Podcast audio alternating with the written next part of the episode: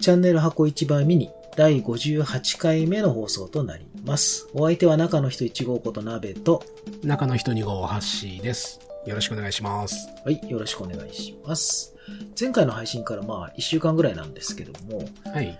まあバックフォーブラッドうん。のベータが日本でやらなくなったっていう話を前回したばっかりなんですけど、はい。まあ日本からもアクセスできてしまったといううん。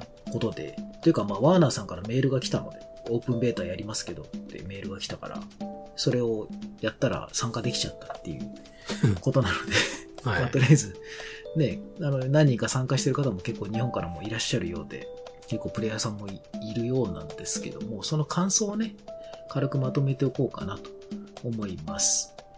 で、この先行ベータが、えーと8月のい。10日まで。。 10日まで。はい。で、13日から普通のオープンベータ。はい。オープンベータが17日まで。 17日まで。で、そっちは多分、まあ日本では開催しないということにはなってますけど、多分、Xbox ユーザーの皆さんだったらいつものやり方で多分参加できんじゃないかなという気もしますのでね。できるでしょうね。ね、我々が参加できてるのだから、はい。多分参加できるんじゃないかなという気もしますのでね。スチーム版はうん。できなくされたみたいな。あ、なんか感じらしいです PS ね版もなんか海外繋がらなくなったっていう話をさっきあ、そうなんですか。ええ、フォロワーさんから教えてもらって、そうらしいですよ。なんか PS 版と全然マッチングしないなと思ってたんですよ。ああ、クロスプレイオンにしても。クロスプレイ。ノラでやっててはいはいはもいずっと PC の人ばっかで、はいはいたま。に Xbox の人はい。がいるぐらいで、ほぼ PC だなと思って、PS 全然見ないなと思って、もしかしたらこう、コンソールと PC がメインで、コンソール同士は後なのかなとか、なんか優先権があるのかなとか思ってたんですけど、どうも、もしかしたら止まっちゃってんのかなとか思って。ね、日本でいくらできないにしても、うんアジアでもそうそう他にそうはね、いくらでも いいそうなんですよますからね、きっとプレノスラテでやーっジてると中国とか韓国のそうですよね。プレイアヤジアーですさよんがねほ。とんどうんなんで、まあ英語で喋る人もいるけど、多分まあ中国圏の人だろうなっていうはい。感じだったんで、あれなんでプ繋がんないのかなとは思ったものの、まあね、来週は多分皆さんできるんじゃないかなとうん。思います。はい。 Xbox 版は今でも普通にできそうですん全ね。然できますね、はい全然。今ついさっきまで僕までやってましたけど、はい。全然野良でできるので問題なく動いてますね。で、えーそのゲームの感想をね、さらっとまとめておこうと思うんですけど、はい。まあ、バックオブラッド、言わずと知れたあの、レフト・フォー・デッドの制作会社、タートル・ロックでしたっけはい。が作った新作ということで、まあ皆さんもレフト・フォー・デッド3的なものを期待してるでしょうし、ゲームのトレーラー的にもまあまんまレフト・フォー・デッドじゃないかなっていう感じではいましたけども、うん。実際、レフト・フォー・デッドを下敷きにした新作っていう感じで、まあ、レフト・フォー・デッド3といっても、まあ、そんなに語弊はない感じの ゲームかなという気はしましたけど、うん。ハッシーさん結構レフト・フォー・デッドをやってたじゃないですか、36はい。とか。 2、レフトオーデッド2はもう毎晩ね、ずーっとやってました ね。僕はそこまでではないにしても、まあ一応やってたんですけど、はい。まあ、レフト・フォー・デッド2をめちゃめちゃやり込んでたハッシーさん的には、今回のその、バック・フォー・ブラッド、はい。いろいろまあ懸念点もあったと思うんですけどね、やる前は。うん。うん、どうでしたざっくりとこう全体的な印象というか。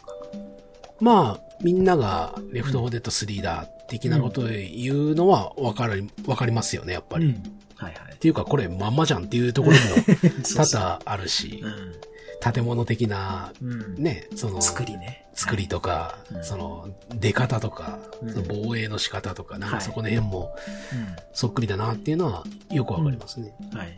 もう最初のステージがね、1の1がいきなりもうなん か、ああ、レフト・フォー・デッドうのんそうそうそう2そうの最初のあのホテルのはいはい。イメージに近いから、うんまあ、もうちょっと変えてもいいんじゃないかと思うぐらい、 うんもう既視感があるというか、そうですね。一個一個部屋をクリアリングしていく感じというか、うんね、あの感じがもうまさにレフト・フォー・デッドだなっていうのはありましたけど、はい。今回遊べたのが、えっと1の1から4までと、はい。 4の1から4まで。はい。であれがなんか全部アクト1っていうくくりになってたので。あれどうなんですかねうん。アクト1がいの1の1、そうだと思うんですよ。アクト1の2が1の2的なことなのか、アクト1のチャプター1の1、1の2。多分そうだと思うんですよ。やっぱそうなんですかねア。クト1の中に4つぐらいあって、 4つ多うん大、大きなくくりがそあうでっす、大きて、な話があって、はいはいはいその中がチャプターで分かれてるあ3ぐらいはあ3りぐそうらいあでりすそうよですよね。ね。はいうんだからそうすると単純にまあアクト1の中にまあ4つの話があったとしたらまあ単純にまあ12ミッションぐらいはい。チャプターで言ったらその3、えー4倍か。はい。そうですだからね。結構ボリュームとしてはありそうな感じはうん、確かに。しますね。うん。あとね、レフト4デッドで好評だったのは AI ディレクターでしたっけそうですね。ゲームがかなりランダムになる。ええあれは今回もね、ありますね。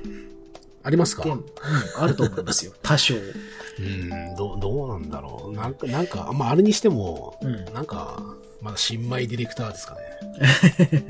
なんかあの、一応ゾンビの配置とか、はい。あのー強いやつっていうんですか、うんなんつうの確かにまあスピッターランダムでねじゃないのかうんああいうやつらランダムで出てくるし、うん。まあ、レフト4デッドほどのあの演出感っていうのはちょっとないような気もしますけど、そうなんですよね。僕はそこが一番うん、残念っていうか、頑張ってほしいなと思うところなんですけど、特殊感染者が出てくる時の、そうそうそうそそうう。なんか、普通のゾンビで紛れて、そのまま出てきて、うんそのまま攻撃していっそうでて、すね。で、それ倒したらまた同じやつが出てくる とか、そんなのが結構あったんで、うんなんかもうちょっ、と、せっかく特殊なんだから、なんか特殊な、なんかしてよみたいな、んね。があればいいな。強いやつが出てきたっていう感じはしない。そうそうそうといそうう。かなんか紛れてくるから、なんか、いや、紛れてくるのはまあいいんですけど、なんか、ね、効果的にというか、演出というか、うん、演出とかね。だから音、音音楽的ですか、要ああは。音楽、BGM 的な。うん、BGM 的にも、その特集が来るぞ、みたいな、今からなんか出るぞ、みたいな、そういう、単価が、ね、単価が出てくる時でも、すごいなんか盛り上がる音楽がかかってきて、あ、来るぞ、みたいな、が、あったんじゃないですか。で今回、なんか薄い、そういうの。うんまあ、それはまあ、ベータだから、そうなのかもしれないし、はいはい。ちょっとその辺はわかんないですけど、確かにあの、ねうんうんちょっと弱いかもしれないですね。うん、いやーあの、レフト4やってた人多分かなり弱く感じるんじゃないですあの、一番でっかいオーガっていうやついるじゃないですか。か。はい。超でかいやつ。えあれもまあ、確かにその、そこまで演出ではないですもんね。うんなんか最初見た時はまあ、おでかいとは思うけど、えうん。来るぞみたいな演出はないし、あれもまあ出るとこ決まってるから、ううん、確かにもうちょっと普通の、ね、特殊感染者が何かあってもいいかもしれないですけど、ん。敵をとりあえず、まあ、ゾンビをひたすら撃って倒していくっていうあのレフト4的な楽しさというか、そうですね。うん、たくさんの敵を一生懸命さばいていくっていう感じはありますね、ほぼほぼ同じかな、そうですね。うん弾薬が結構ほら、ランダムで出るような感じじゃないですか。はい、で、ぶそうそうまず武器がいっぱい分かれているっていうのと、うん弾薬がその武器ごとのに分かれているから、例うん、えばショットガン使うんだって言っても、なかなかショットガンの弾が出てこなかったりとか、はい、そういうのもあるから、まあ、そこら辺での戦略性っていうか、うん、それらはありますよね。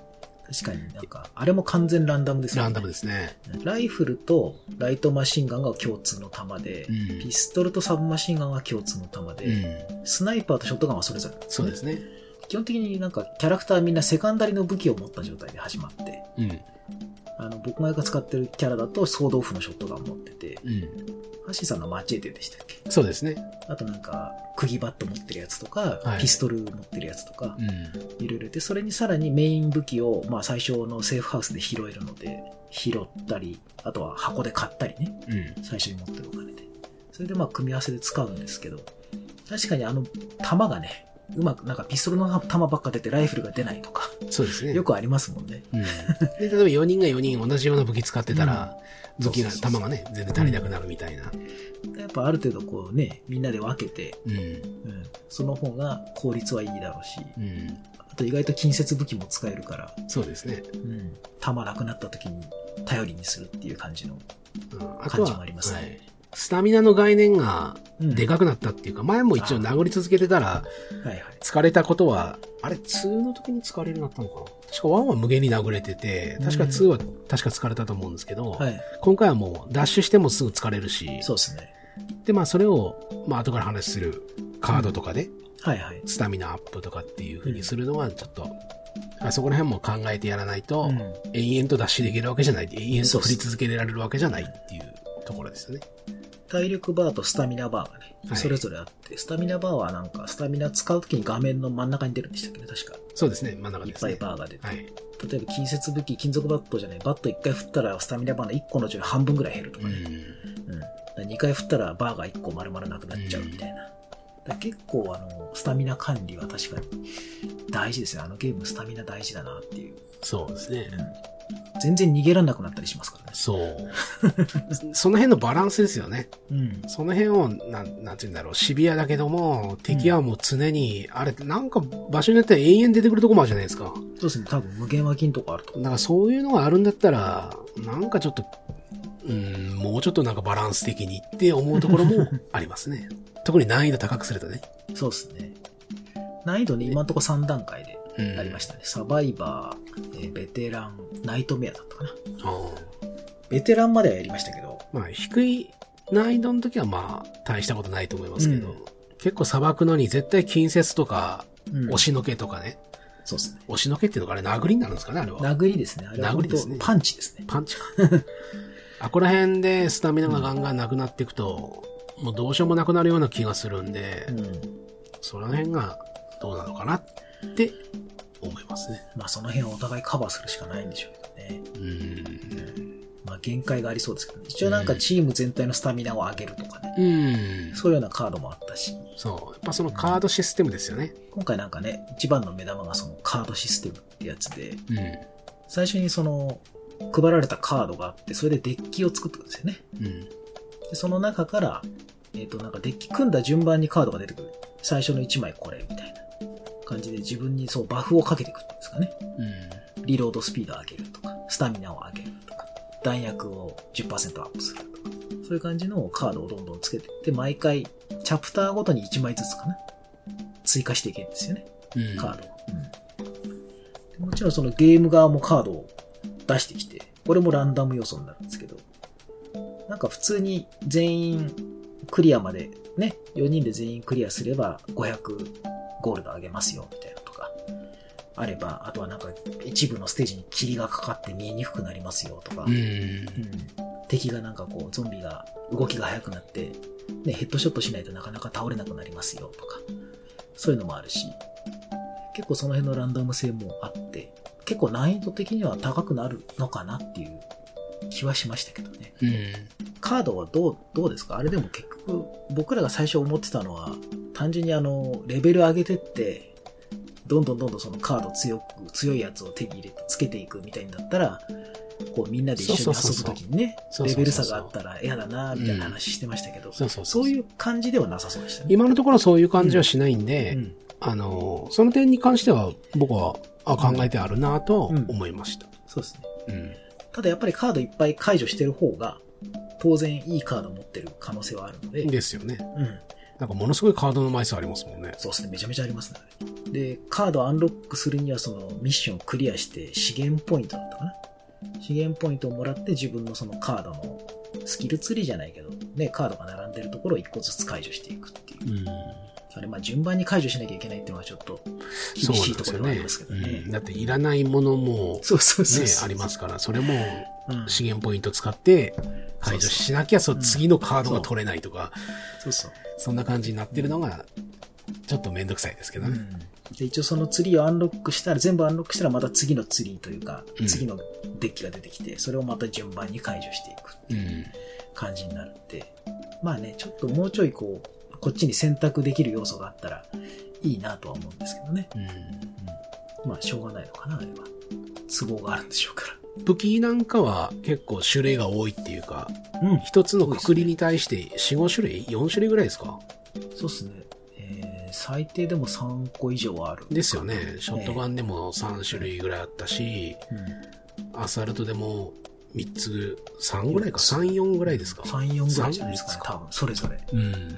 だから結構、好みのを使えるというか、で、なんかあれ一応こう、ゲーム中にどんどん、なんですか、コモンとか、うんアンコモンとかレアみたいに、そうそう一そ応う。レア度みたいのがあっあて、りそまれしたねもまたランダムにね、出てくるんですけどね。そうですね。で、落ちてるやつはスコープがついていたりとか、もうフルに改造されていたりとそうそうそうか、そうね、威力がね、上がったりとかうんそうそうっていうのもあるから、でもなんか今まで育ててきたこの自分で、その、セーフハウスごとにお金払って、うんゲーム中にね、拾えるお金でう、んお金払ってスコープつけたりだとか、いろいろ改造してきたやつの方が攻撃力、攻撃力高いなとか、うん。あと攻撃力ちょっと低いんだけど、こっちの方が使いやすそうだなとか、うん。そういう選択肢もあるから、 そうですね。うん、なかなかそのカスタマイズも面白い感じになってますうね。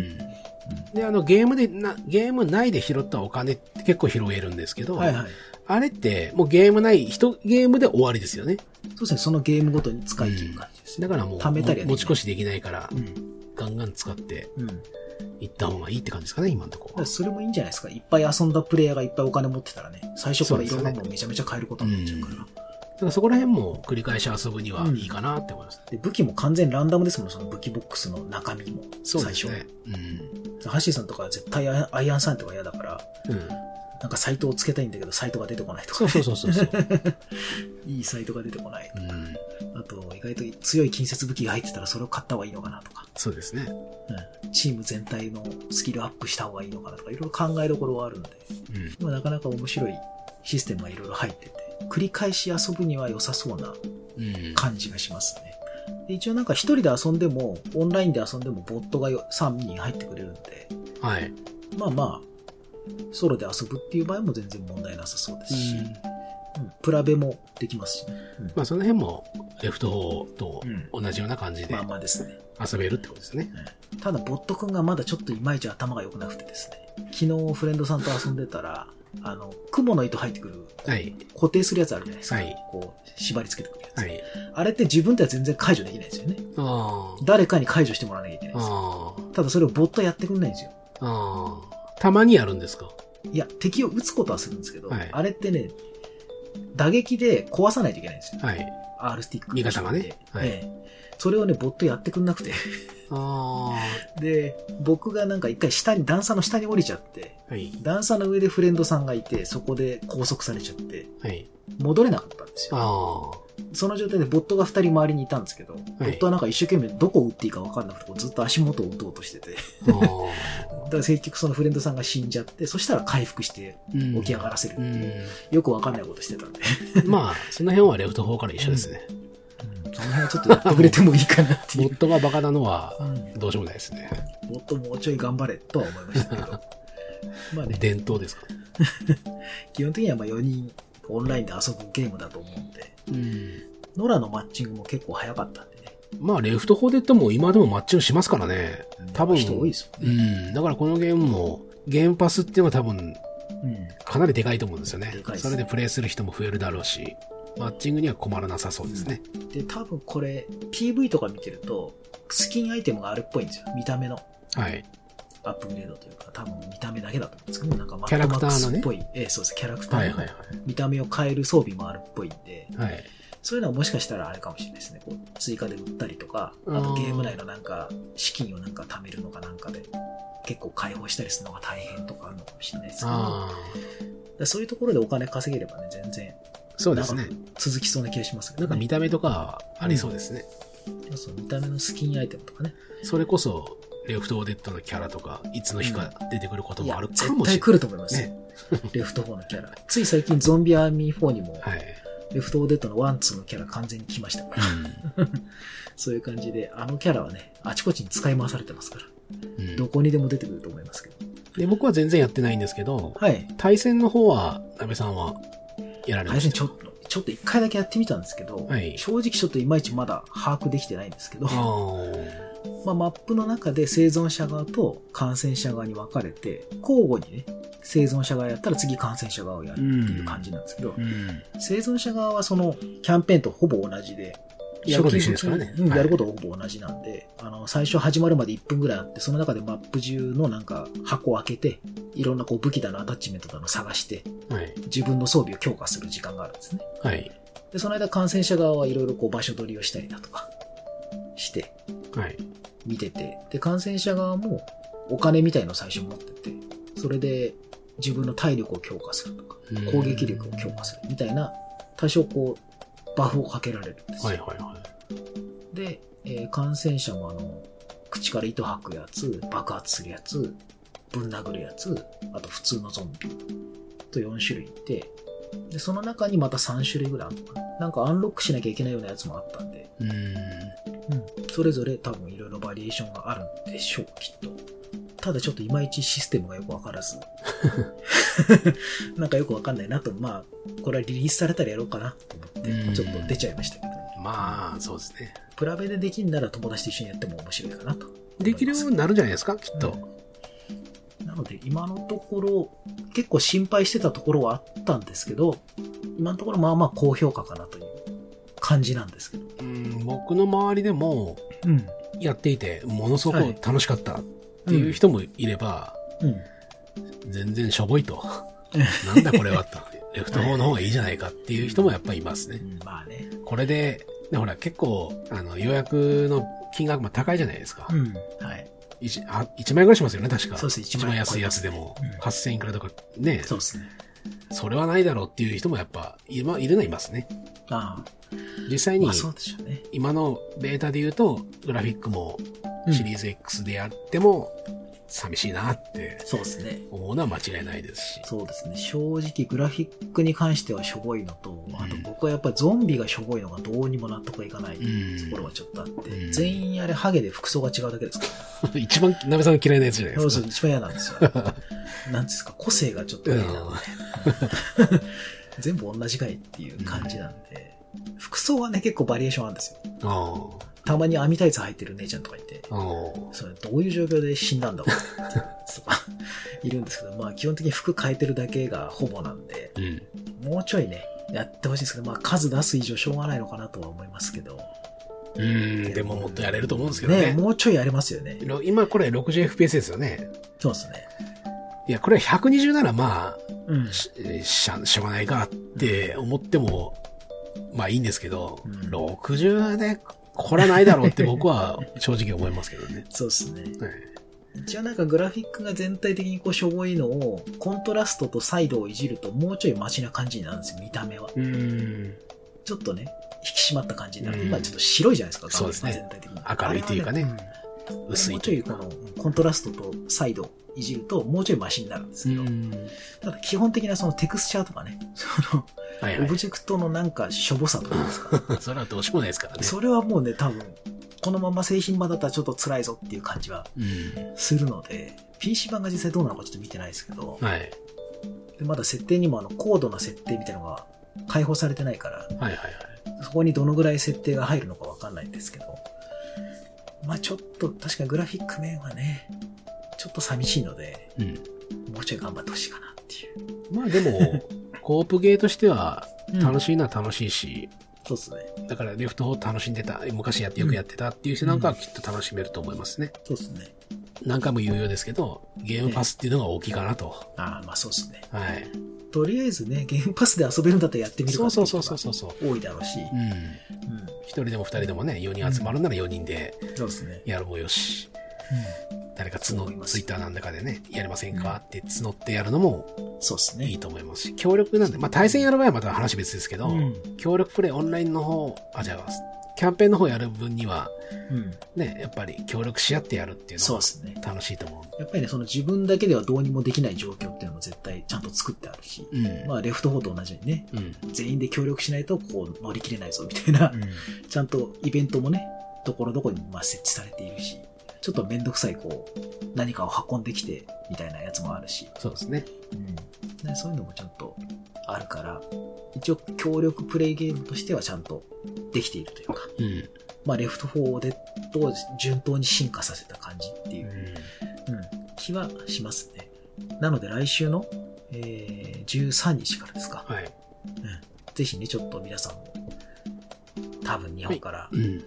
いつものやつでいけると思うんで。ぜひ一回やってみるべきですよね。そうですね。はいとりあえずやってみて、まあうんダメだったらやんなきゃいいし、ゲームパスだしそ。うそうそうそう。ね、面白かったらやってみてう、ん。でもしなんかこう、スキンとかいろいろ欲しいんだったら買っちゃってもいいかもしれないし、うんその辺はお任せする感じですかね。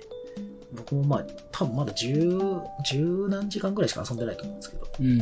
いや、結構やってる方じゃないですか、でも。もそうですかね。う周りであんまりやってる人もいないんで。なんかね、そう確かにみんな周りやんなくなっちゃって、はい。せっかくベータ機もらったんだからもうちょいやろうよっていう感じなんですけ初日ぐらいはね、結構いましたけど。ど、いやせっかくベータ テストだからちょっとね、いろいろやってバグを見つけてあげようかうん。なと、うん遊んでたんですけど、まあ、バグはいっぱい出てきましたけど、とりあえず報告したりとかしつつ、はい。まあ、皆さんもぜひオープンをね、やってみてほしいかなと思います。はい。では今回はここまでですね。はい。最後までありがとうございましたあり。がとうございました。